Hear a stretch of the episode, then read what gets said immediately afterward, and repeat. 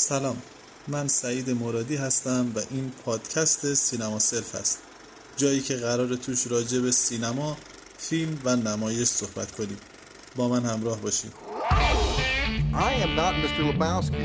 You're Mr. Lebowski. I'm the dude. So that's what you call me. talking to me. But who the hell else are you talking to? Talking to me? My father made him an offer he couldn't refuse. I'm funny how? I mean, funny like I'm a clown, I amuse you? What do you mean funny? Funny how? How am I funny? Why so serious?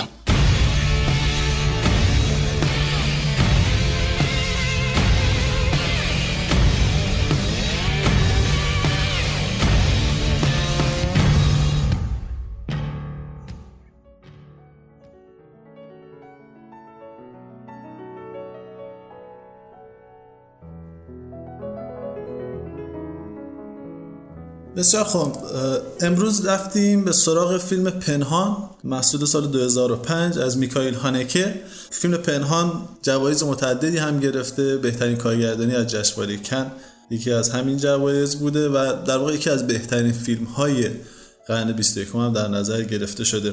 فیلم یک جورایی معمایی رازآلود هست و راجع به یک خانواده تقریبا میشه گفت بورژوای طبقه متوسط در فرانسه هست و داستان فیلم هم در فرانسه میگذره. هرچند خود کارگردان معتقده که فیلم خیلی زمان و مکان نمی‌شناسه ممکنه به جاهای مختلفی هم ارتباط پیدا کنه. داستان در مورد یک خانواده هست که به خوبی خوشی دارن زندگی می‌کنن. این زندگی عادیشون به واسطه فیلم هایی که برای اینها فرستاده میشه یا دستخوش یک تغییری میشه. اول کمی تعجب می‌کنن بعد وحشت می‌کنن و بعد کم کم می‌فهمن که این فیلم ها خیلی ممکنه تاثیرگذار باشه روی روابطشون روی زندگیشون و یه جورایی به خودشون مربوط باشه. بیشتر از این راجع به فیلم توضیح نمیدم به خاطر اینکه داستانش نیازمند اینه که توسط خود مخاطب کشف بشه و بررسی بشه.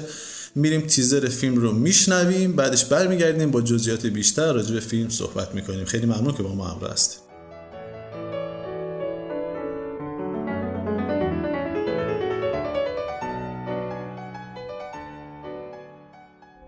منتخب اختتامیه جشنواره فیلم نیویورک. منتخب جشنواره فیلم تلیوراید. منتخب جشنواره فیلم تورنتو. هفت نامزدی در جشنواره فیلم اروپا. پنهان فیلمی از میکائیل هانکه سلام. سلام. سلام عزیزم. سلام. چجوریه که من اون آدمو ندیدم؟ واقعا عجیبه. کاستش بیشتر از دو ساعته به نظر تو کی می‌تونه همچین شوخی بکنه منتظر کسی هستی؟ نه چی شده؟ یعنی چی؟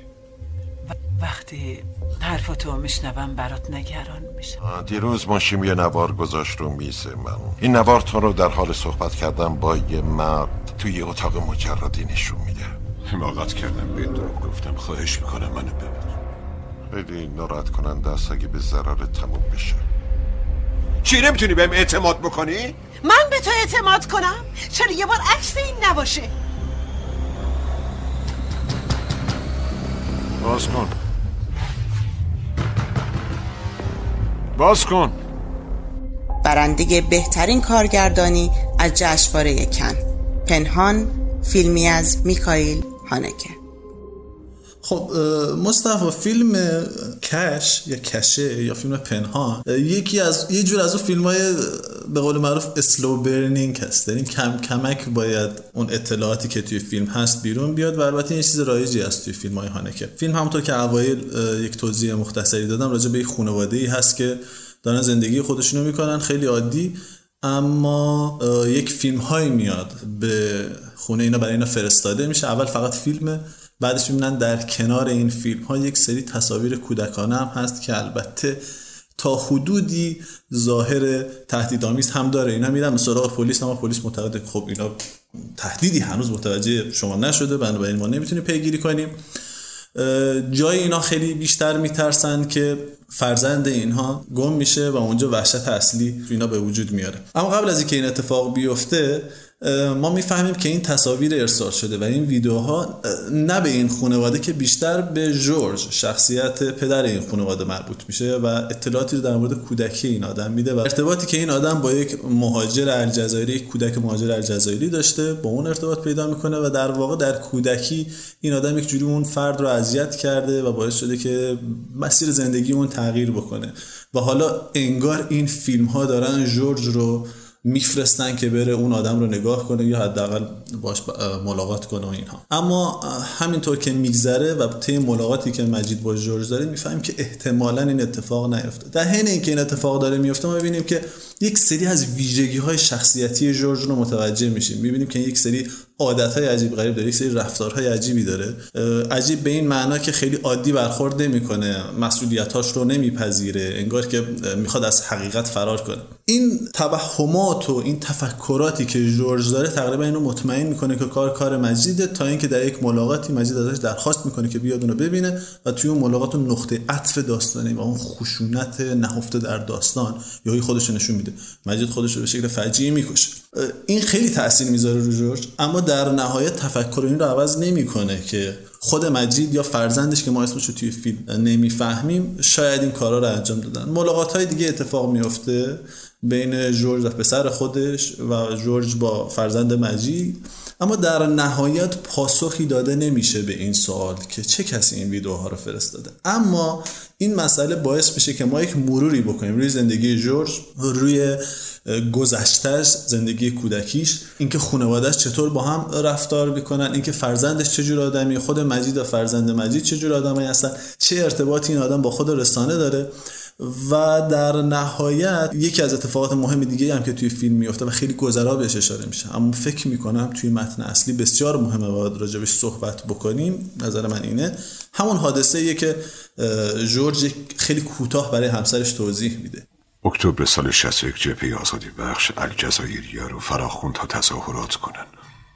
اونام رفتن پاریس. 17 اکتبر 61 دیگه بیشتر توضیح نمیدم. پلیس ضد شورش حدود 200 نفر عرب و فرستاد تو رودخونه. سن به نظر می‌رسید والدین منیرم جزو اونا بودن. چون دیگه هیچ وقت برنگشتن پدر رفت پلیس اطلاعاتی به دست بیاره. ولی اونا بهش گفتن وقتش رسیده از شر این آشغالا خلاص بشه.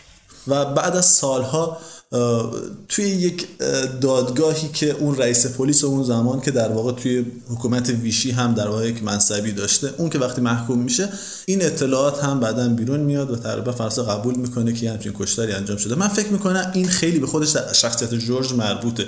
یعنی گاهی اوقات جورج تبدیل میشه به یک شخصیت یک نمادی از فرانسه. من احساس می‌کنم اینا موضوعاتی هستن که توی داستان وجود دارن. خودت چی فکر می‌کنی؟ برای تو داستان اصلی فیلم از کجا شروع میشه؟ ببین از خود اسم فیلم برای من خیلی جالبه. تجربه فیلم رو که داشتم اینکه این معنای پنهان می‌تونه به چند چیز مختلف توی این فیلم اطلاق بشه. پنهان به چه معناست؟ به معنای اون دوربینی که داره ضبط می‌کنه و ما هیچ وقت نمی‌فهمیم که در نهایت کی هستش. پنهان به معنی در واقع اون انگیزه های درونی یا اینطوری بگیم آمادگی برای انجام کارهایی هستش که می‌تواند از جورج سر بزنه ولی هنوز اتفاق نیفتاده. اما اومدن این فیلم ها یک دستاویزی رو فراهم می‌کنه که جورج آنچه که درونش پنهان هست رو بیاره بیرون.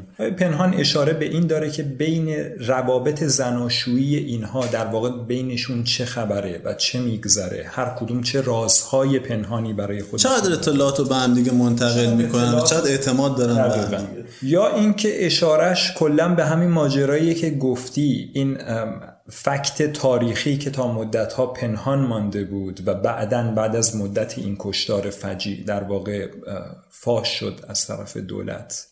یا خیلی تعابیر مختلف برای این پنهان میشه پیدا کرد. برای من این مسئله خیلی جالبه. ببین فکر می‌کنم هر کسی که فیلم رو بدون پیش داوری یا پیش آگاهی در واقع شروع بکنه به دیدنش خب فکر می‌کنه که فیلم از یک ساختار معمایی و کاراگاهی داره پیروی می‌کنه. فردی هست داره مزاحمت تولید می‌کنه و ما باید بریم و در بیاریم که کی پشت این قضیه است. فیلم هرچی جلوتر میره ما می‌بینیم که مسائل و دقدقه های فیلم انگار داره عوض میشه یعنی انگار پیدا کردن مشخص کسی که داره حالا فیلم برداری می‌کنه کم کم به حاشیه رونده میشه چیزهای دیگه ای داره برجسته میشه یه چیزی این وسط باید بگیم یعنی خب گاهی اوقات بعضی اینو مثلا ممکنه بهش بگن مکافین نه نه اما یک. تفاوتی با بله، مکافین بله. داره مکافین کامل رها میشه بله. میره به یک کنار و موضوع بله. میره سراغ چیز دیگه مثل همون مثال معروف فیلم روانی هیچکاک.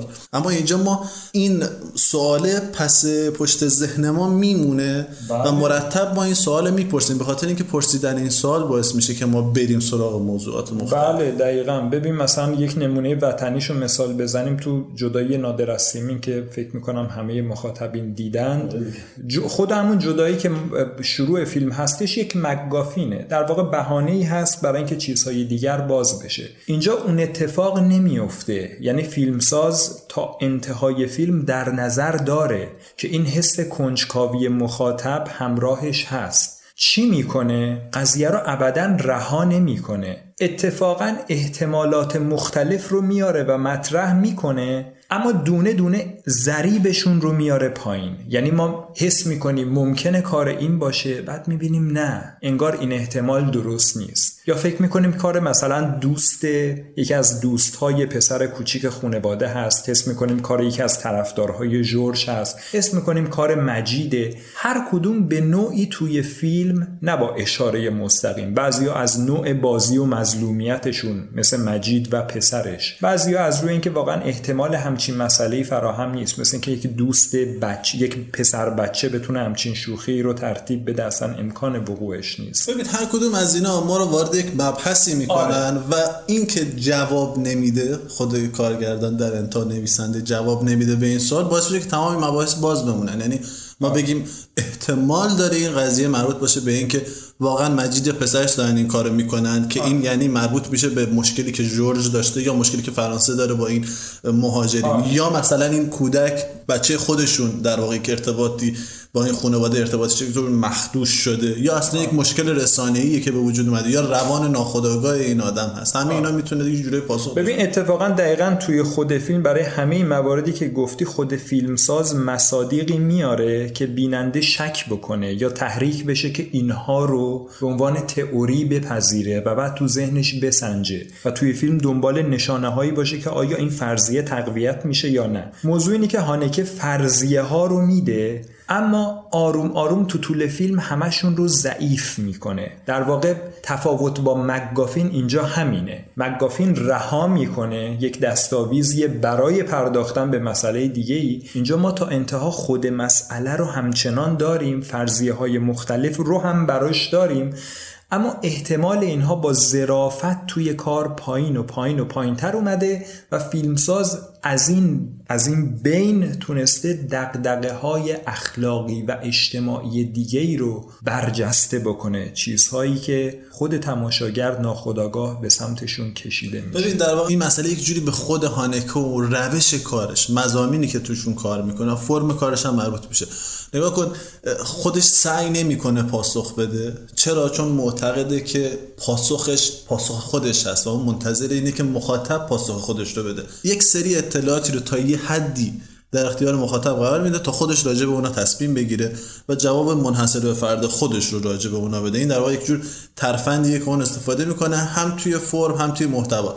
حالا اینکه چطور اینو پیاده کرده موضوعی که اتفاقا می‌خوایم راجع بهش صحبت بکنیم. بریم یه استراحت کوتاهی بکنیم برگردیم هر کدوم از این مسائلی که صحبت کرده بودیم رو من فقط یه نکته اضافه بکنم بعد اگه شد توی صحبتامون باز هم می‌کنیم. پایان فیلم های هانکه به اون معنا که مرسومه پایان باز نیست. این مشکل پایان باز رو ما همیشه داریم دیگه. یعنی پایان باز همیشه فکر می‌کنم به این شکلی که تو نباید روایتت رو ببندی. در حالی که فکر می‌کنم روایت بسته میشه کاملا روایت بسته میشه و وقتی این بسته شدن اتفاق میفته اون وقت می‌تونه مجددا روایت باز بشه.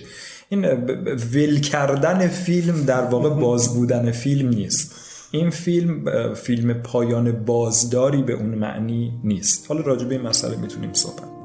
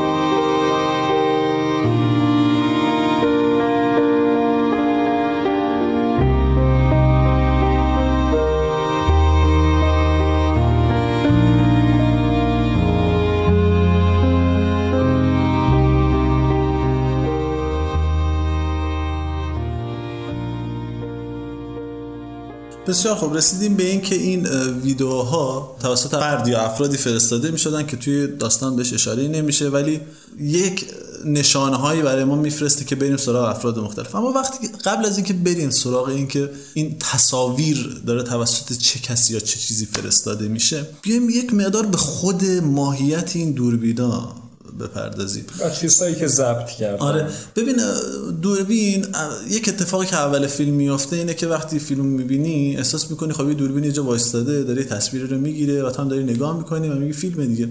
اما اینجوریه که خیلی حوصله سربر و کسل کننده است در نگاه اول. یعنی خیلی ضد ژانر هستی که توی ژانر میستری یک ژانر رازآلود.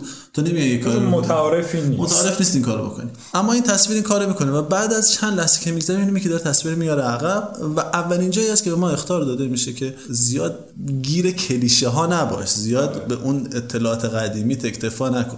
و تصویر این کار یعنی حالت طبیعی که ما همیشه عادت کردیم تو فیلم دیدن که یک دوربینی هست داره یک جایی رو می‌گیره. ما کلا به دوربین کار نداریم صرفا اسیر منظره میشیم. اینجا ما دچار شوک میشیم. می‌بینیم که فیلمه داره برمیگرده عقب و قبلش اصلا یه صدای خارج از قاب میاد.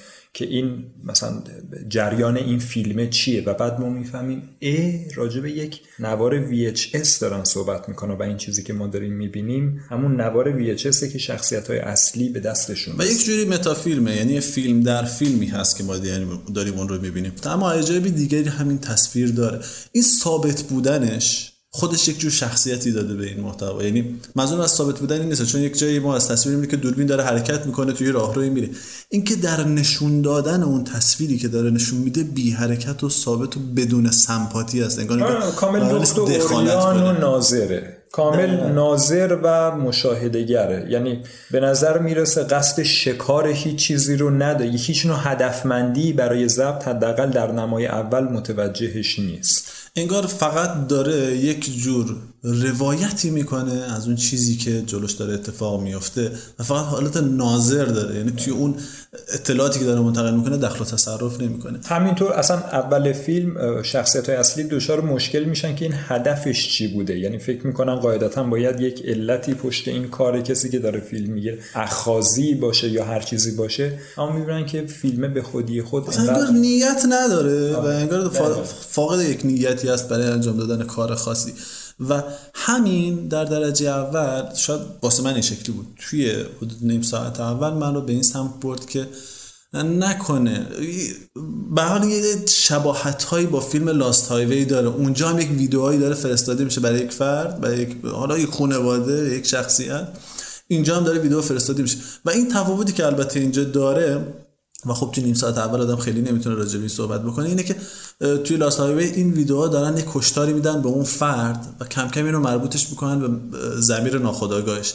و اینجا آدم اول همین شک رو می‌کنه یعنی اینکه جورج به هم میریزه یه تصویری ما می‌بینیم از یک شخصیت مجید که خونی هست دهنش و انگار داره خون می‌خوره و بعدا ما می‌فهمیم که این خاطراتش بوده. یک دروغی رو گفته و این تبدیل به یک رویا و خاطره شده. این اونجایی هم بوده که دوربین برخلاف نمای ابتدایی که ساکن بوده دوربین حرکت می‌کرده و فضا یک فضای فضای عجیبی بوده و دوربین یک دوربین جستجوگری بوده تا اینکه مجید رو تو اون حالت می‌بینه و بعد می‌فهمیم که نه این دوربین اون دوربین انگار نیست یک جورایی چون انگار به خاطرات رجوع کرد. البته برمیگردیم به این قضیه. به این قضیه که هیچ دوربینی اون چیزی نیست که از اول ما تصورش رو داریم. و این کاریه که داره با ما انجام میده به خاطر اینکه اولا شک کنیم به اون چیزی که راجبش با قطعیت داریم صحبت می‌کنیم و باز همین با مضمون های مزامین دیگه فیلم هم در ارتباطه. کلا به نظرم تا پایان کسی که این فیلم رو ببینه حتی مطلق با خیلی از مزامین و چیزهایی که فیلم می‌خواد بگم هنوز جفت و جور نشده باشه اما یه چیزی رو درونن درک می‌کنه و اونم اینه که چیزهایی که دوربین نشون میده احساس می‌کنیم یک نوع احاطه ای از سمت دوربین هست روی تجربه فیلم دیدن ما. من می‌خوام فقط یک شمای کلی ازش بدم که بعد واردش میشیم دونه به دونه تو طول ماجرا راجع بهش صحبت می‌کنیم. اینکه دوربین یه جاهایی انتخاب می‌کنه یه چیزهایی رو نشون بده و یه جاهایی انتخاب می‌کنه یک چیزهایی رو نشون نده یعنی به طور مستقیم در روایت فیلم نقش محوری ایفا می‌کنه تقریبا تبدیل میشه به یک راوی در دل اون بله. راویگریه که خود فیلمساز داره. انجام میده ببین و بعدش نکته دیگری که هست همین که انتخاب می‌کنه چه مطرح بشود و چه مطرح نشود یا به خاطرات گذشته رجوع بشه یا کجا کابوس ها رو ببینه کجا گذشته فرد رو ببینه در واقع در چه زمانی چه چیزی رو به چه شکلی نشون بده. و این اصلا خودش باعث میشه که اون خانواده از اون نظم طبیعیش خارج میشه. صرفا با قدرت قاهر دوربین. یعنی علت اینکه اینا شروع می‌کنن به ترسیدن. زندگیشون از حالت عادی خارج میشه. اختلافات زیرین زناشوییشون می‌زنه بالا. با همدیگه دچار بحث و جدل میشن. جور شخصیت اصلی ما شروع می‌کنه راجع به گذشتهش فکر کردن. گرفتاری هایی که در واقع درد وجدانی که از یک ماجرای در کودکی اتفاق افتادش داره. رابطه سردی که با مادرش داره و بعد به خاطر هم نفس همین دوربینا با اون ماجرا با مادر مجددا مواجه میشه. اینکه توی زندگی کاریش چه نقشی ایفا می‌کنه و اینکه در نهایت این آدم رو به از نظر اخلاقی به چه سمتی سوق میده. کارکرد دوربین حیرت آوره اینجا و جدای اون مسئله اینکه افراد مختلف رو در مزان اتهام برای ما بیننده قرار میده که کیه که پشت این دوربین نشسته. آیا وجدانه؟ قرائنی برای این مسئله می‌بینیم اما از طرفی بعد می‌بینیم که چیزهای دیگه وجود داره که این مسئله رد می‌کنه. توی فیلم لاست هایوی که مثال زدی به طور مشخص بعد مدت هم در ابتدای فیلم مشخص میشه که در واقع انگار خود فرد هست که داره برای خودشون فیلم ها رو میفرسته. ما جاهای این گمان رو به این دوربین می‌بریم اما بعد می‌بینیم با یه سری چیزها همخانی ندارد. بعد حس می‌کنیم که آیا مجید هست که داره این کار رو می‌کنه؟ بعد می‌بینیم که اصولا با سبک و سیاق اون آدم با اون شکست عاطفی که اون آدم بعد از رفت یعنی فروپاشی عاطفی که بعد از رفتن جورج داره که میاد با لحن بدی تهدیدش می‌کنه که اگه این کارو بکنی فلانت می‌کنم و بهمانت می‌کنم. و بعد به دوربین اون صحنه رو هم ضبط کرده و فرستاده. می‌بینیم که قاعدتا بعید کار این آدم هم باشه. آیا مثلا از سمت نمی‌دونم شوخی یکی از سمت یکی از طرفدارانش یا یکی از دوستای پسرشون داره میاد؟ از طریق رفتارهای سرد پسر و اینکه به مادر به خاطر اینکه با یکی از در واقع با ناشر کارهاش ارتباط داره یا نه می‌بینیم پسر بدبین هست. اما باز جاهایی رو داریم که این تئوری پسره هم آنچنان تئوری قوی به نظر نمیاد. فکر می‌کنم که همه ما اینا رو تو ذهنمون سبک سنگین می‌کنیم و بعد در نهایت از اینا گذر می‌کنیم و شاید نوع سوالمون عوض میشه که آیا اونقدر مهمه که کی پشت این دوربینه یا در واقع دوربین خودش به نوعی یک شخصیت مهم توی این فیلم. ببین مهم هستا مثلا همین سالی که تو بپرسی که آیا پیرو بوده که این کار رو انجام داده؟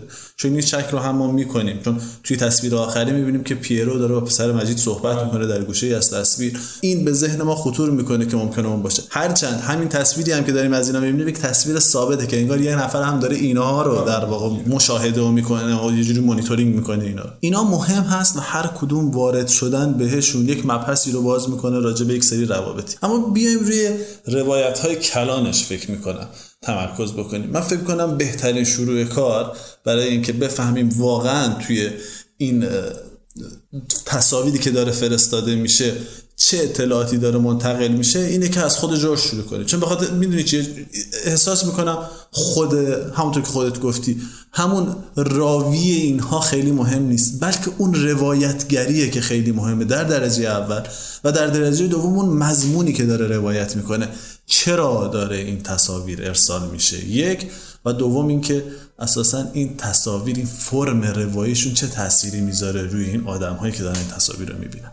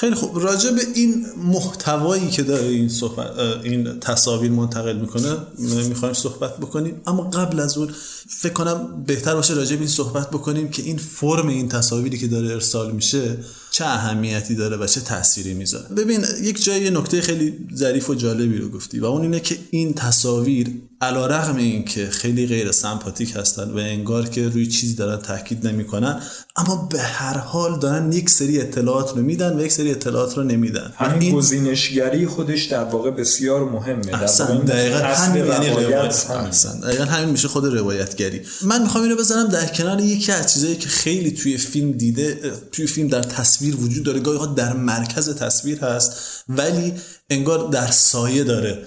خودش رو نشون میده و اون اون تصاویر تلویزیونی هست که چندین بار ببینیم ما اشاره میشه به این فرد به اینکه جورج داره توی یک رسانه خودش کار می‌کنه اونجا کتاب مطالعه می‌کنن و اینها چندین بار توی وسط صحبت های ما می‌بینیم که خبرهایی داره از توی تلویزیون پخش میشه. به نظر من خیلی داره اشاره می‌کنه به رسانه و این تصاویر شباهتش با رسانه خیلی زیاده. چون رسانه هم دقیقا فکر می‌کنم داره همین داره فیلمساز همینو میگه. میگه رسانه هم داره همین کارو می‌کنه. یک جایی ما می‌بینیم اینا دارن با هم صحبت می‌کنن فکر می‌کنم راجع به اینکه بچه‌شون گم شده. اینا توی دو سمت تصویر در وسط تصویر ما تلویزیون رو می‌بینیم که داره راجع به داره راجع به جنگ صحبت می‌کنه راجع به مشکلی که بین فلسطینی‌ها و اسرائیلیا وجود داره راجع به اون داره صحبت می‌کنه. پیرو خوابیده فکر می‌کردم با تو؟ با من؟ یعنی چی با من؟ من که سر کار بودم. با برپایی تظاهرات و سخنرانی انزجار خود را نسبت به شاید. بعد از مدرسه رفته خونه ایوان. با این حال موج گسترده شما را شو داری؟ نسبت به رفتار وحشیانه اشغالگران ادامه دارد. در این حال حملات ساعت پنج باید می‌رفته استخر. قرار بود پدر ایوان اونا رو برسونه. و تصاویری که داره اونجا منتقل میشه یک تصاویر کاملا خبری هست. یک جورایی انگار داره خیلی بی تفاوت این خبرها رو منتقل می‌کنه. یکی از ویژگی های خبرها اینه دیگه. نباید شما احساساتتون رو دخیل بکنید درش. اما آیا این تصاویری که داره منتقل میشه خودش خشونت رو داره نمیاره.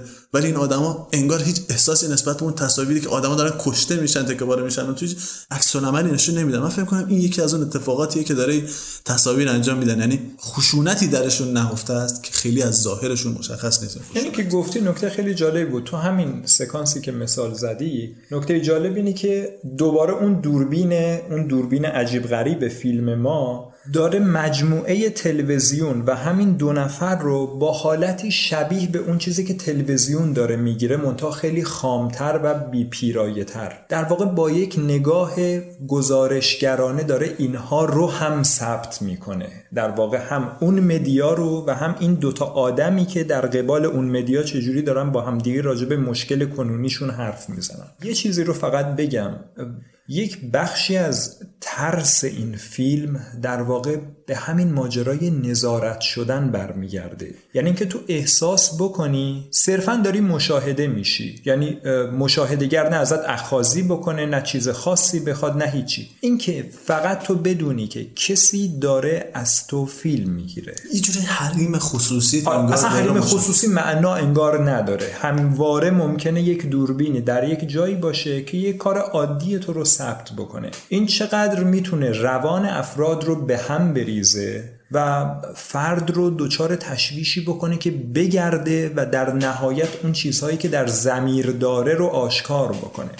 حالا برگردیم سر ماجرای خود رسانه که مطرح کردی. ببین رسانه هرگز بیطرف نیست. یعنی در این مسئله شکی نیست اونهایی که دائیه بیطرفی هم دارن به قول تو نفس گزینشگریشون که آقا این خبر رو دارم پخش می‌کنم و اون همین که این خبر رو پخش می‌کنم یعنی اون یکی خبر رو دارم پخش نمی‌کنم بذار اصلا راحت کنیم فارغ از نیات اون کسی که داره روایت می‌کنه خود این عمل روایت در نهایت منجر میشه بله. تو از زاویه دیدی نگاه بله. کنی به قضیه حالا تو خودت بله. بخوای یا نخوای اون و این زاویه دید هر چه که باشد نکته جالبش اینه در تعامل با ذهن فرد برای اون فرد تولید یک معنایی می‌کنه. ببین توی این فیلم ما داریم که این دوربین جاهایی روشن جاهایی روشن نیست. جا از جاهایی فیلم می‌گیره از جاهایی انتخاب می‌کنه فیلم نگیره. حالا موضوع اینه واکنش جورج در واقع نسبت به برداشتی هستش که از این روایت دوربین تو ذهنش حاصل شده. خیلی اینو خوبم اول نشون میده. یعنی اول اینا احساس می‌کنن که نکنه پیروس بعد میگن نکنه دوستای احمد رسن که می‌خوان شوخی کنن. و وقتی که این موقعیت تغییر می‌کنه تصاویر تغییر می‌کنن یهویی تعبیر اینها از اتفاقی تغییر می‌کنه. من یه حدسی می‌زنم. چی؟ فکر می‌کنم بدونم کار کی. می‌دونی کیه؟ فکر می‌کنم بدون خب؟ خب باید مطمئن بشه ببینم تو حالت خوب نیست؟ یا شاید نمی‌خوای دانستن یا تو با من تقسیم کنه یا شایدم فقط به تو مربوط میشه آره؟ نمی‌تونم بهت بگم چون هنوز نمی‌دونم فقط یه حدسه. ترکیب اون دوربین و اون نقاشی هایی که فرستاده میشه که الزامن اون نقاشی ها درست سر و شکل شاید کودکانه ای داره. و مقادیری هم ترسناک به خاطر حالا اون رنگ قرمزش یا هر چیز اما به هیچ عنوان جهتگیری مستقیم به واقعی نداره. اما وقتی که پیر ببخشید وقتی که جورج اینها رو می‌بینه می‌بینیم که سریعا به یک یعنی جامپ می‌کنه به یک نتیجه گیری که من این مدت دارم راجع به مجید فکر می‌کنم که سر وقت مادرش میره یا به همسرش هم میگه. فکر می‌کنم می‌دونم اینها کار کیه. حالا صحبت اینه آیا رسانه قرینه مشخصی داده به این یا از ابتدا به این داده بود که مجید رو متهم بکنه؟ نه. این از ذهن ناآرام خودش. یعنی انگار نفس این که اون دکمه قرمز ریکورد دوربین زده شد خود نوع روایت این آدم رو توی یک ریلی انداخت. که بره به سمت جایی تو زندگیش که بیشتر براش دردناکه و زخمیه که راحتتر سرباز می‌کنه. و نکته جالب برای من اینه از زمان این رابطه خیلی دو طرفه است. از زمانی که این میره به سمت اینکه مجید ماجرا به مجید برمیگرده می‌بینیم که دوربین هم روایتی که به دست میده میره سر وقت محیط کودکی این. یا در واقع این توی کابوسش چیزی رو می‌بینه که باز ما شک می‌کنیم اول قبل اینکه ببینیم این خوابه اسم می‌کنیم باز اون دوربینه داره روایت می‌کنه که انگار زمان و مکان نمی‌شناسه از گذشته و آینده و کابوس و همه چیز. اگر اراده بکند می‌تواند مطلع باشد و ضبطش بکنه.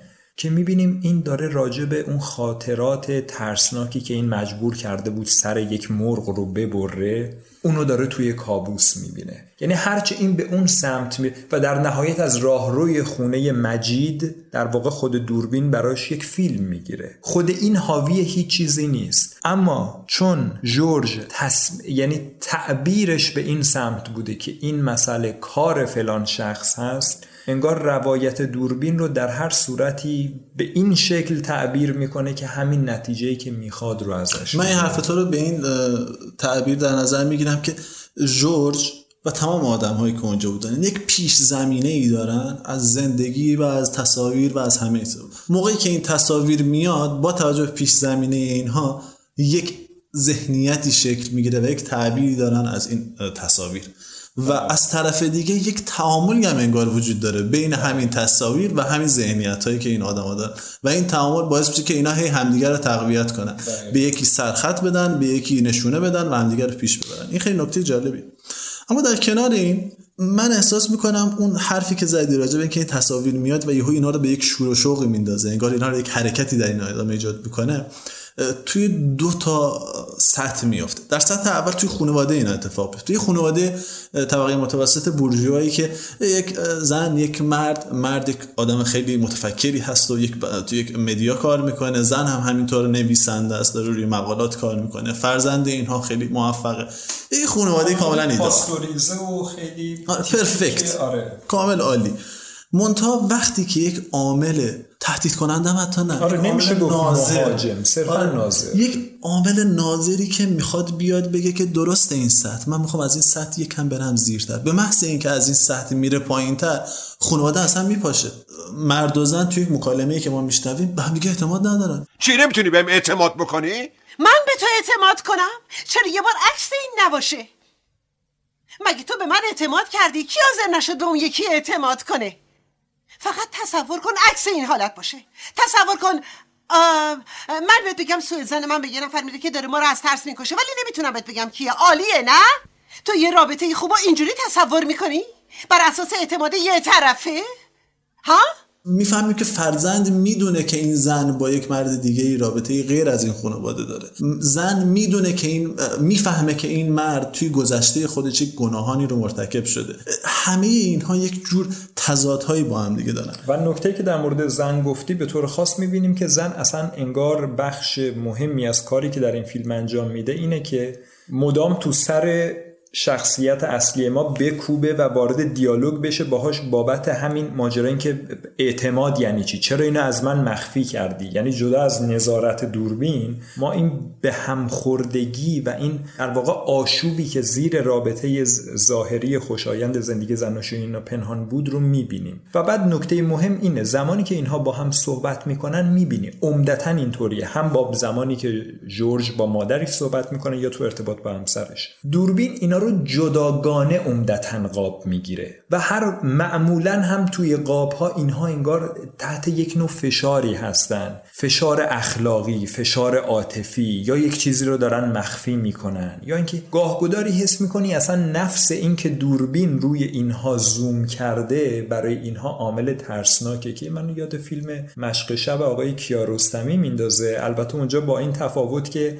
هر از چنگاهی در واقع ما نمایی داریم از خود کارگردان و فیلمبردار که دارن ضبط می‌کنن یعنی ما اینو یادآوری می‌کنه آره. که یک نفر اینجا داره آره. انگار استنتاق می‌کنه آره اما اینجا کامل اون بخش رو نداریم انگار کارگردان فرو رفته توی خود دوربینش. حل شده کامل. کامل حل شده همون اتفاقی که واسه دوربین توی فیلم داره میفته دیگه. یک فیلمسازی داره اینو می‌سازه و یک فیلمسازی هم توی فیلم هست که داره اون تصاویر توی فیلم رو می‌سازه. و فارغ اینکه اون فیلمساز کیه داره یک مفهوم رو منتقل می‌کنه. اما نکته که می‌خواستم بگم برسیم سراغ بحث بعدیمون این بود که در کنار این خشونتی که توی این خانواده کلمه خشونت رو استفاده می‌کنن به خاطر اینکه به هم میریزه این خانواده رو. و اینا رو نسبت به همدیگه یک جور آژیته می‌کنه. انگار با همدیگه دارن یک بحثی رو می‌کنن با هم دیگه دارن یک به تلاطمی میافتن.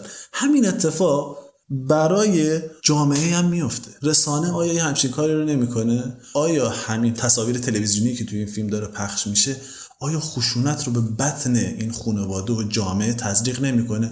اگرچه بی تفاوته. داره میاد راجع به جنگ صحبت می‌کنه راجع به کشتار صحبت می‌کنه. ما بی تفاوت کنارش نشستیم و داریم اینا رو هضم می‌کنیم. آیا اینا خشونت رو به ما تزریق نمی‌کنه؟ ما رو کم کم همینطور آژیته نمی‌کنه.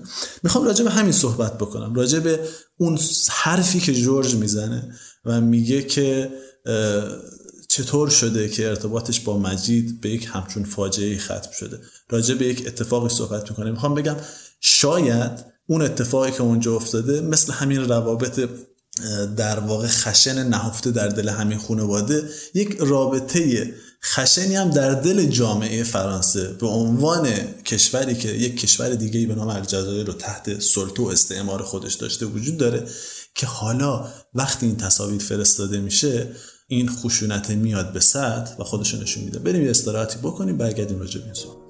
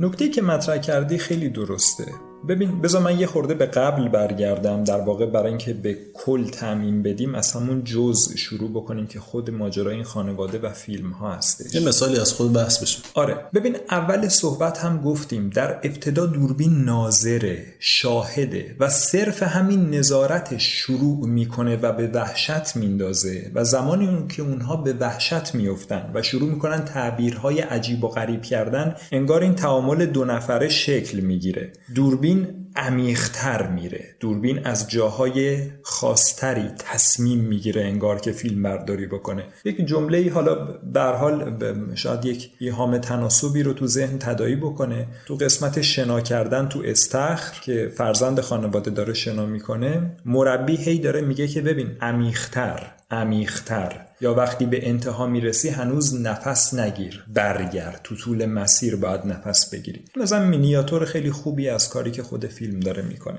تو این تعاملی که شکل می‌گیره و دوربین از حالت یک ناظر صرف داره به قول تو یک خشونتی درش و یک انتخابگری سختگیرانه انگار پشتش وجود داره. این در واقع نتیجه ارتباط دو طرفه که جورج یعنی برداشتیه که جورج از دوربین داره و دوربین هم انگار به نوعی به اون انتخاب اون واکنش نشون میده. یا چیزهایی رو می‌ذاره که معید نظریه اون باشن. در واقع دوربین به مرور از یک ناظر و شاهد به یک چی میگم به یک مراقب خشونتگر تبدیل میشه که از طرفی هم خشونت رو ایجاد می‌کنه تو بستر خانواده زنده می‌کنه. و هم هدایت می‌کنه. یعنی تو می‌بینی که دوربینه که جای خونه مجید رو بهش نشون میده. و از طرف این دوربین بعد تنبیهگرم میشه. زمانی که جورج با اقتدار وایساده و داره صحبت می‌کنه سر مجید داد و بیداد می‌کنه که مثلا اگه این کارو بکنیم فلان بلا رو سرت میارم اینا در واقع یک بخش شخصیت خودش رو آره. نشون میده و زنش هم این ماجرا رو مخفی کرده که اصلا توی اون خونه همچین فردی زندگی می‌کنه.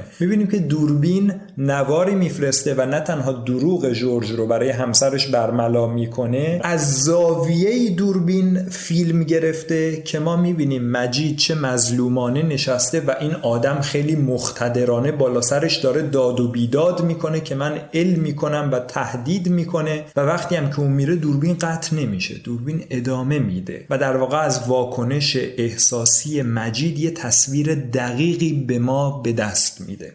حالا سعید چیزی که برای من جالبه اینه که همین آدم پاستوریزهی که قشنگ توصیفش به خوبی کردی یک خانواده شسته رفته. وقتی که این اتفاق براش میفته اون تمام اون سیاهی ها و تمام اون چیزهایی که به راحتی دچار لرزش میشه میاد بالا. و این آدم می‌بینی که با اون ظاهر موجهی هم که داره به نظر آدم متین و آدابدانی میاد از چه موضع تفرعن و تحقیری با مجید صحبت می‌کنه بعد از اون همه سال؟ یا چقدر به آدم بدبینی تبدیل میشه؟ با اینکه داره ادعا می‌کنه خب خیلی وقت دعوا نگرفتم آره و میگه که من خیلی وقت دعوا نگرفتم می‌بینی که اون توش مونده. یه چیز یعنی نهادینه شده در درونش هست که فعلا خاموشه. حالا این رو بیایم مقایسه بکنیم بذاریم کنار اتفاقی که تو سطح بزرگتر احسن. فیلم می‌تونه در واقع داره اشاره ای بهش می‌کنه. و اون هم این فرانسه کنونی هستش که در واقع یک سری مهاجرینی رو پذیرفته مدتها پیش جنگ و جدالی باشون داشته یا اونها رو در واقع استثمار می‌کرده. الان حداقل دائیه این رو داره که ما داریم کنار هم به خوبی و خوشی زندگی می‌کنیم. اما در واقع امر همچنان هر موقع که لازم باشه با دید تحقیر یا مثل همون اتفاق تاریخی که افتاد تو سر اینا می‌زنن. بهشون بی توجه هستن. اینا رو مورد قضاوت قرار میدن. ببین من فکر می‌کنم مهمترین مشکلی که اینجا ما باش توی این خیلی خوشحالم که بردی به این بحث به این بحث جامعه خود فرانسه و بحث کلونیگری و اینجور چیزا. اما به نظر من مهمترین مسئله ای که این با خود جورج و جامعه فرانسه یه جوری به هم رفت می‌کنه مسئولیت ناپذیری هست. نگاه کنید یک یه واقعی اتفاق افتاده. یه تعداد آدم کشته شدن. و حالا سالها از اون موقع گذشته و بارها گفته شده که باید این مسئولیت پذیرفته بشه تا بشه یک گام بعدی رو برداشت برای این دو تا جامعه این رابطه که با هم دارن. اما هیچ وقت این مسئولیت پذیرفته نشده. و در نهایت باز هم به واسطه یک اتفاق دیگه میفته یعنی اون اسم اون فرد فکر کنم پاپون بوده. اون فردی که رئیس پلیس بوده اونجا یه همچین سمتی داشته و این دستور رو داده این کار انجام داده به خاطر جنایت های جنگی که در دوران حکومت ویشی در دوران در واقع نازی ها انجام داده داره محکوم میشه و در کنار اون این قضیه مطرح میشه. من فکر می‌کنم یکی از سکانس های خیلی خوبی که این قضیه رو خیلی خوب نشون میده در جهات مختلف اون سکانس زیباست ولی یکی از زیباترینش همین قضیه عدم مسئولیت پذیری و انداختن اشتباه به گردن دیگران یا فراموش کردنشه.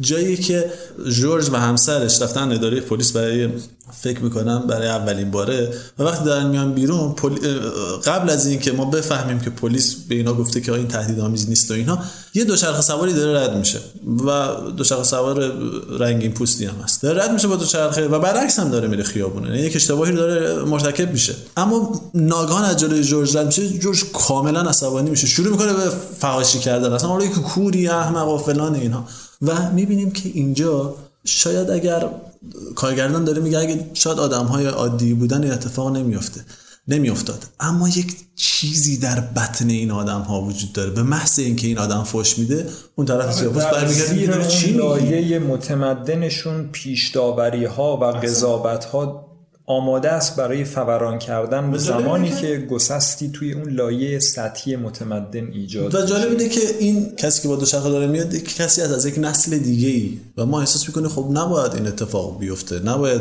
اینا دیگه با هم این مشکل داشته باشن. اما از اونجایی که این مسئولیت پذیرفته نشده و از اونجایی که از اون مرحله عبور نشده هنوز هم این جامعه علیرغم اینکه نسل‌هاش دارن تغییر می‌کنن توی همون مرحله موندن و نتونستن خودشون رو تغییر بدن.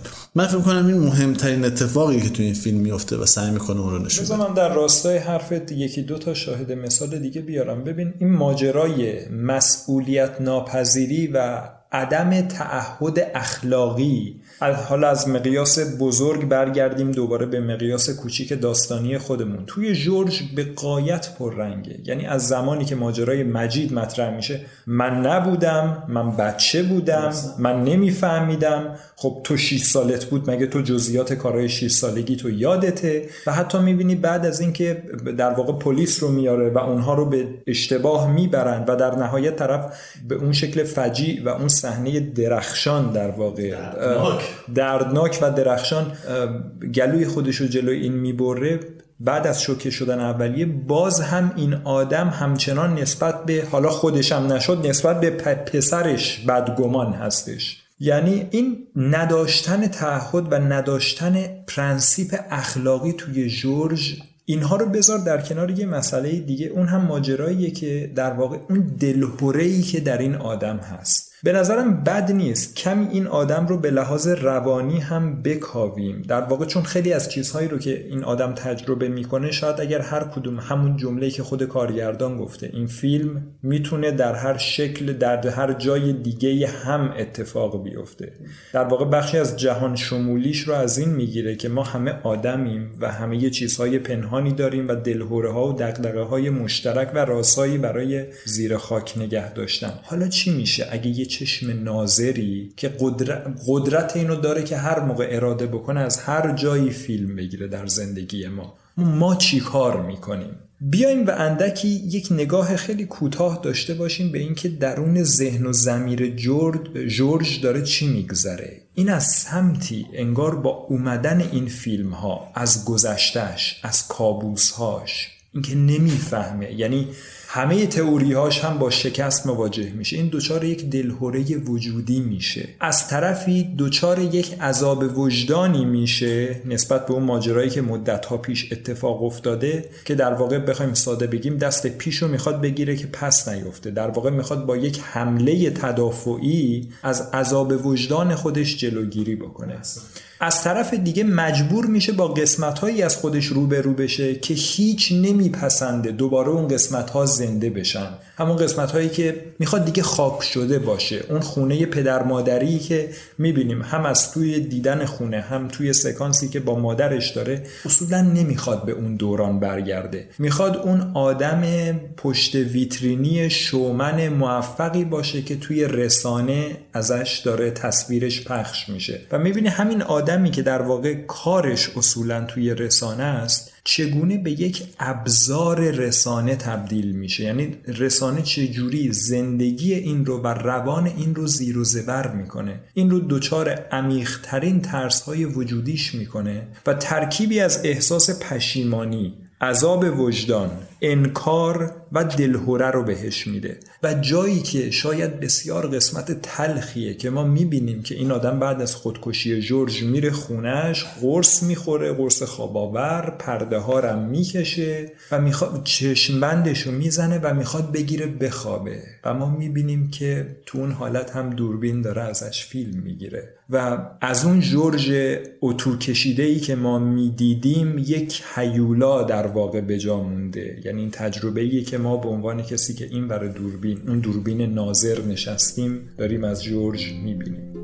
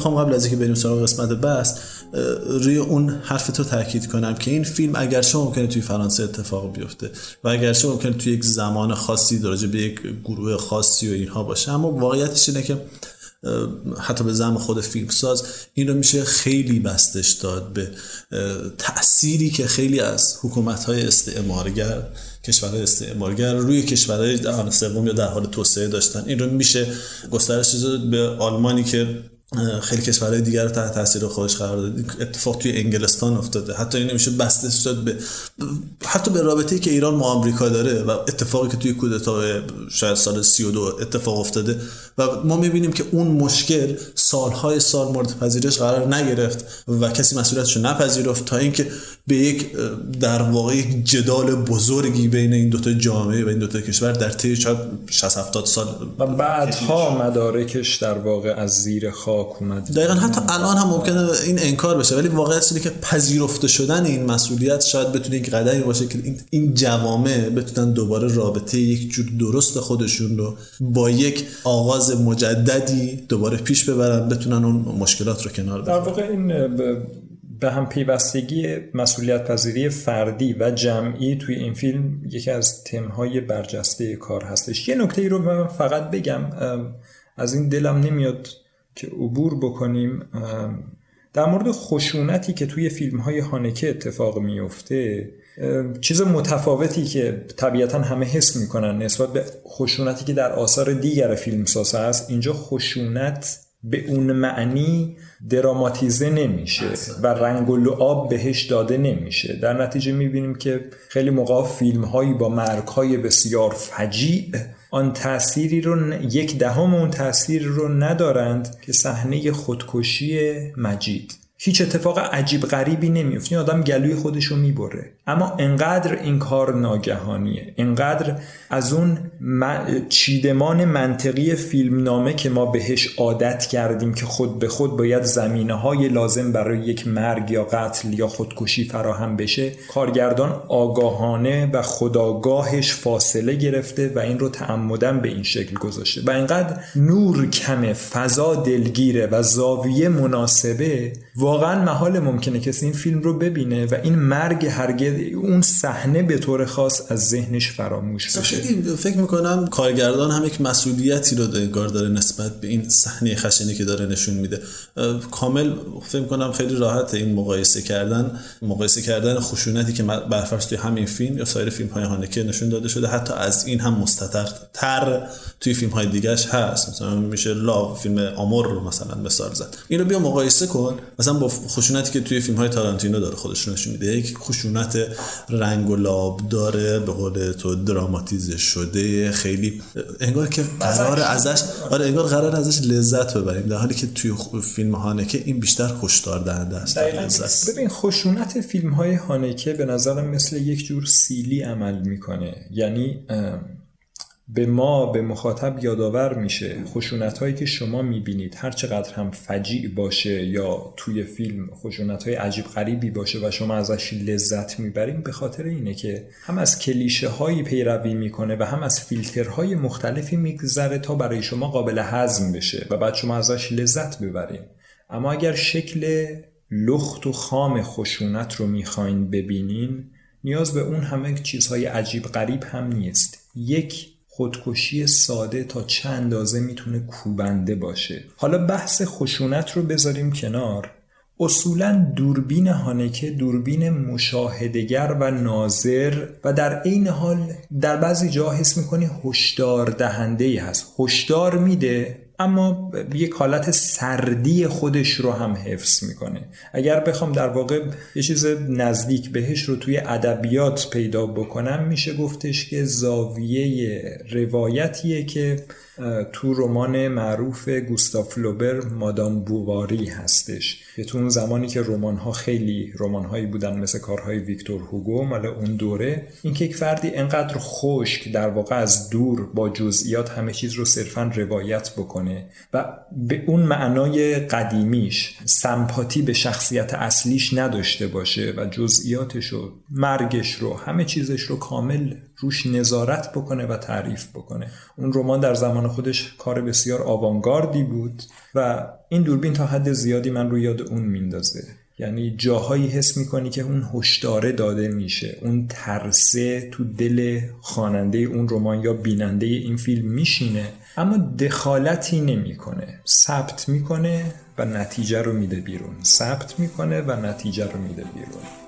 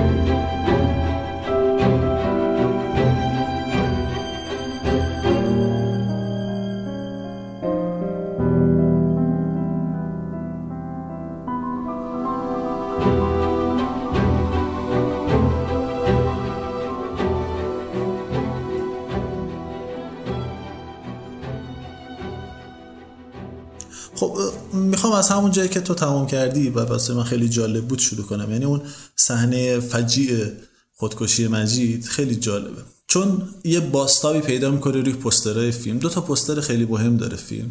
یه پسترش مربوط میشه به همین قضیه. یعنی فقط یک رد خونه. من فکر کنم خیلی به نوع داستانگویی هانکه این مرتبطه. وقتی شما پوستر رو می‌بینی نمی‌دونی چه اتفاقی افتاد فقط می‌بینی خونی پاشیده شده اونجا. اثر دقیقا. اثری که از اون واقعه رخ داده شده. تو این فیلم هم دقیقا همینه. ما خیلی جاها منشأ رو نمی‌بینیم. اثری که صرفا توی فیلم نمی‌بینیم. آره و قراره بریم ببینیم که آقا این منشأ چه چیزی است. تو اینو می‌تونی توی قضیه اون کشتار الجزایری ها ببینی. تو اینو می‌تونی توی قضیه فیلم و ویدیوهایی که فرستاده شده می‌بینی. خیلی جاها این اتفاق میفته ما نمی‌دونیم منشأ این قضیه کجا است این توی پستر دیگه هم هست. من می‌خوام از اون پستر هم استفاده کنم. به خاطر اینکه توی پستری از فیلم رپ داده میشه به یک از سکانس های مهم فیلم که راجبش صحبت کردیم یعنی اون سکانس دوچرخه. و ما جورج رو می‌بینیم که به همراه همسرش و همراه یک سیاپوستی توی اون صحنه هست و جورج داره به بیرون تصویر اشاره می‌کنه. جایی که ما نمی‌بینیم. این اتفاق توی خیلی از تصاویر توی فیلم هم میفته جایی که از کودکی های جورج داریم می‌بینیم مجید فرار می‌کنه از دست اون دو نفری که اومدن اینو ببرن به یک جایی. از غاب خارج اصلا میشه. از غاب خارج میشه و ما گرفتار شدن این در دست اون آدم ها رو نمی‌بینیم. جاهای دیگه ای هم هست که دوربین تلاش نمی‌کنه که فوکوس کنه روی نقطه اصلی. تلاش نمی‌کنه که اون واقعه و رخدادی که ما فکر می‌کنیم رخداد اصلی هست رو بیاره توی مرکز تصویر. نمونه خیلی مهمش همون تصویر پایانی توی فیلم هست. یعنی تو ما ببین ما دو جا تصویر پیرو فرزند این خانواده رو داریم که داره از مدرسه میاد بیرون. یه جایی وسط فیلم هست. دوربین اونجا ثابته مدرسه رو می‌بینیم. به محض اینکه پیرو میاد دوربین جوری حرکت می‌کنه که پیرو توی مرکز تصویر باشه. و ما به محض اینکه پیرو حرکت می‌کنه اونو می‌بینیم و تا انتها هم توی قاب تصویر داریم. اما توی تصویر انتهایی که یک جورایی پهلو می‌زنه به تصاویر فرستاده شده می‌بینیم که تصویر ثابته و حتی نقاط طلایی تصویر یک جای یک زنی هست که پشت به تصویر وایستاده و یا در مرکز تصویر چیز قابل ملاحظه‌ای وجود نداره.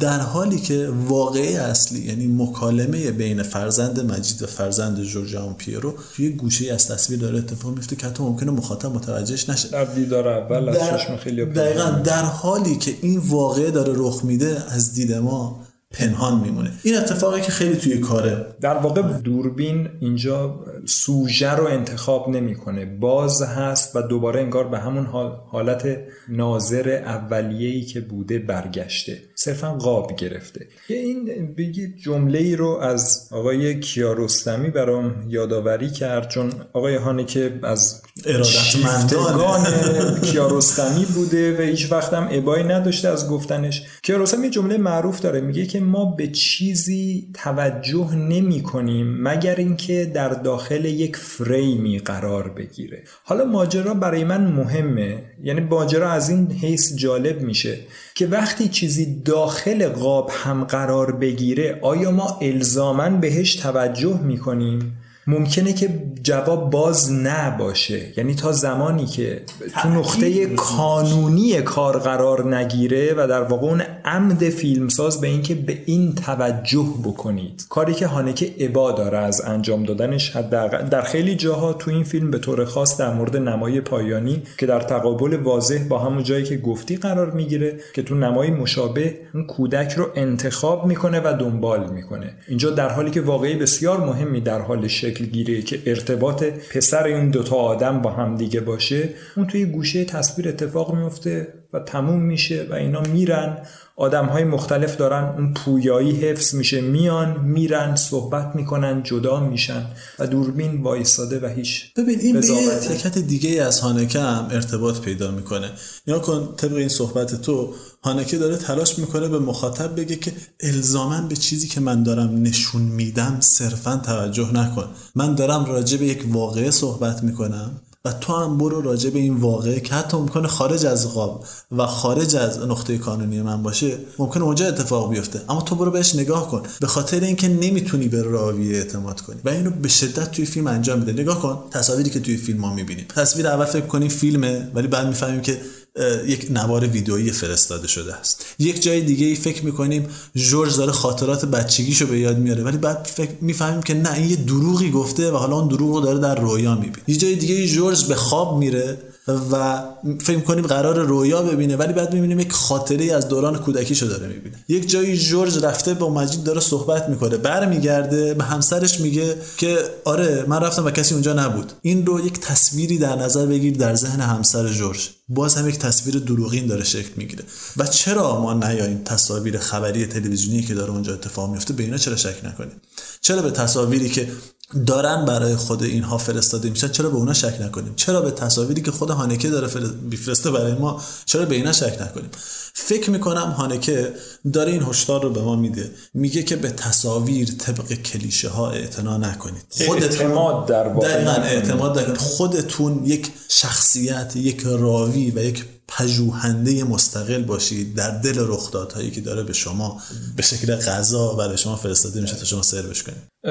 این رو فقط اضافه بکنم که خیلی از جاهای فیلم واقعا برای ما یه تماشاگر تجربه ترسناکی میشه چون حس می‌کنیم که این نما رو اون دوربین دانای کل همه چیزدان مختدر داره می‌گیره یا زاویه دید مثلا جورج هستش. چیزی به اسم زاویه دید که تو فیلم ها به شکل عادی بهش اعتماد می‌کنیم معمولا. جاهایی اینها با هم همپوشانی دارن و جاهایی از هم متمایز میشن. و این مسئله خیلی ترسناکه. یعنی تو حس می‌کنی یه دوربین در کار نیست. انگار دو دوربین در کاره. یک به طور مشخص اگر من بخوام برای این مسئله مثالی بزنم همون اوایل فیلم زمانی که مهمونی هستش. داخل یک مهمونی هستن که اتفاقا اونم سکانس جالبی در زده میشه. جورج میره بیرون و نگاه می‌کنه به دو طرف که ببینه کیه و داد می‌زنه که مثلا اگه مردی خودتو نشون بده یه همچین چیزی. نکته جالبینه وقتی به دو طرف داره نگاه می‌کنه به هر طرف که نگاه می‌کنه دوربین دقیقا زاویش و نماش همون دوربین اول کاره. این جاییه که یعنی اون دوربین قاهر به جای پیووی خود جورج نشسته. خیلی جاها می‌بینی این دوتا داره با هم مخلوط میشه و خیلی جاها اینا از هم جدا میشه. خیلی جاها در واقع اون دوربینه محرک همون چیزی که صحبت کردیم. محرک خیلی از کارهایی میشه که جورج انجام میده به خشونت ترغیبش می‌کنه یا اینکه در واقع چیزهایی بهش نشون میده که این آدم رو به هم میریزه. ببین دقیقا همون سکانس مهمونی که گفتی دقیقا اشاره می‌کنه به همین قضیه. اونجا یه خاطره یه نفر میاد تعریف می‌کنه راجع به اینکه یه نفر اومده و من گفته بود که حالا سگم. در یک زمانی کشته شده و بعد میگه که اون زمان کشته شدن اون با زمان به دنیا آمدن من یکی بوده و هی اینو التهاب و هی شور درش ایجاد می‌کنه. دقیقا همون کاری که یک فیلمساز با یک رخداد می‌کنه. یعنی میاد اونو دراماتیزه می‌کنه جذابیت درش ایجاد می‌کنه و در لحظه ای که اون همسر جورج دستشو میاره یهو شروع می‌کنه به یک تنظیر رو انجام دادن و در ترسوندن و فلان اینها. ادای سگر رو در آوردن و این به استهزا می‌گیره این رخداد رو. این خیلی جالبه به خاطر اینکه ما کاملا داریم به این با اینکه داستانش خیلی عجیبه داریم گوش میدیم و احساس می‌کنیم واقعا به یک جایی می‌رسه. دقیقا. و اعتماد می‌کنیم بهش. و از همه جالبتر اون سوالی که آخر پرسیده میشه. و در انتها اون کسی که در کنارش نشسته با اینکه کلی خندیدن و جالب بوده براش برمیگرده میگه حالا واقعا این اتفاق افتاده و اون طرف هم جواب خاصی بهش نمیده. به خاطر اینکه من فکر می‌کنم اصل این قضیه خود متن این قضیه خودش خیلی تاثیر گذاره خیلی خود اون اتفاق مهم نیست. اینکه چطور یک روایت نفس روایت خیلی مهمتر از آن چیزی که اتفاق افتاده. اما به عنوان سال انتهایی بیایم سراغ یکی از سکانس های فیلم. در همون اوایل فیلم فرزند این خانواده میره برای آموزش شنا و ما اونجا یک نمایی می‌بینیم تقریبا از بالا که این داره این مسیر شنا رو هی میره و میاد و یک مربی داره بهش میگه که این اشتباه کردی اون کارو بکن اینطور بیا. و دوربین داره این رو پیگیری می‌کنه رفتن و آمدن و رفتن و آمدن شاید 4 5 دقیقه طول بکشه. سوال ما این هست که چرا؟ چرا ما یه همچین تصویری چرا همچین سکانسی تو این فیلم داریم و قرار چه چیزی رو یعنی حداقل چیزی است که به ظاهر بیرون از کار می ایستد خیلی به بدنه فیلم مرتبط نیست. دلیل وجودیش چیه؟ خیلی ممنون مصطفی. واسه من خیلی این فیلم مهمی بود به خاطر اینکه یه مقدار موضوعاتی که میره سراغشون موضوعات متفاوتی هست. و شاید در درجه اول سرگرم کننده نباشه. اما وقتی توش دقیق بشیم می‌بینیم که خیلی مربوط میشه به انسان امروزی و عصر ما. شخصیت های توی فیلم هانکه یک جورایی با یک مسائلی دارن دست و پنجه نرم می‌کنن که ما هر روزه باشون رو بریم و فکر کنم اگه سنگامون رو باشون با نکنیم واقعا با مشکلات خیلی بزرگی رو ضمن موافقت کامل با حرفی که گفتی اینو هم بگم. بعضی فیلم ها هستند که شاید در وهله اول اون تجربه عجیب غریبی که ما از فیلم انتظار داریم که همون لحظه به ما یک هیجانی بده و این چیزها رو برآورده نکنه. اما در واقع یک جوری ما رو به تجربه قبل و بعد خودش تقسیم می‌کنه. از طریق اون چیز دستمایهی دستاویزی که برای اندیشیدن راجع به خیلی چیزها به ما میده و زمینه‌ای که به ما میده برای اینکه مجددا این فیلم رو ببینیم و کشف و شهود خودمون رو داشته باشیم ازش. صرفا لازمه که چند تا کلید درست رو به کار ببریم. بعد می‌تونیم درهای بسیاری رو تو هر بار دیدن برای خودمون باز بکنیم. فکر می‌کنم این فیلم جزء همون دسته فیلم ها بسیار عالی. امیدوارم شما شنوندای عزیزم از این فیلم لذت برده باشین و ما رو هم سعی کنین در برداشت هایی که خودتون از این فیلم داشتین. و همون که با ما همراه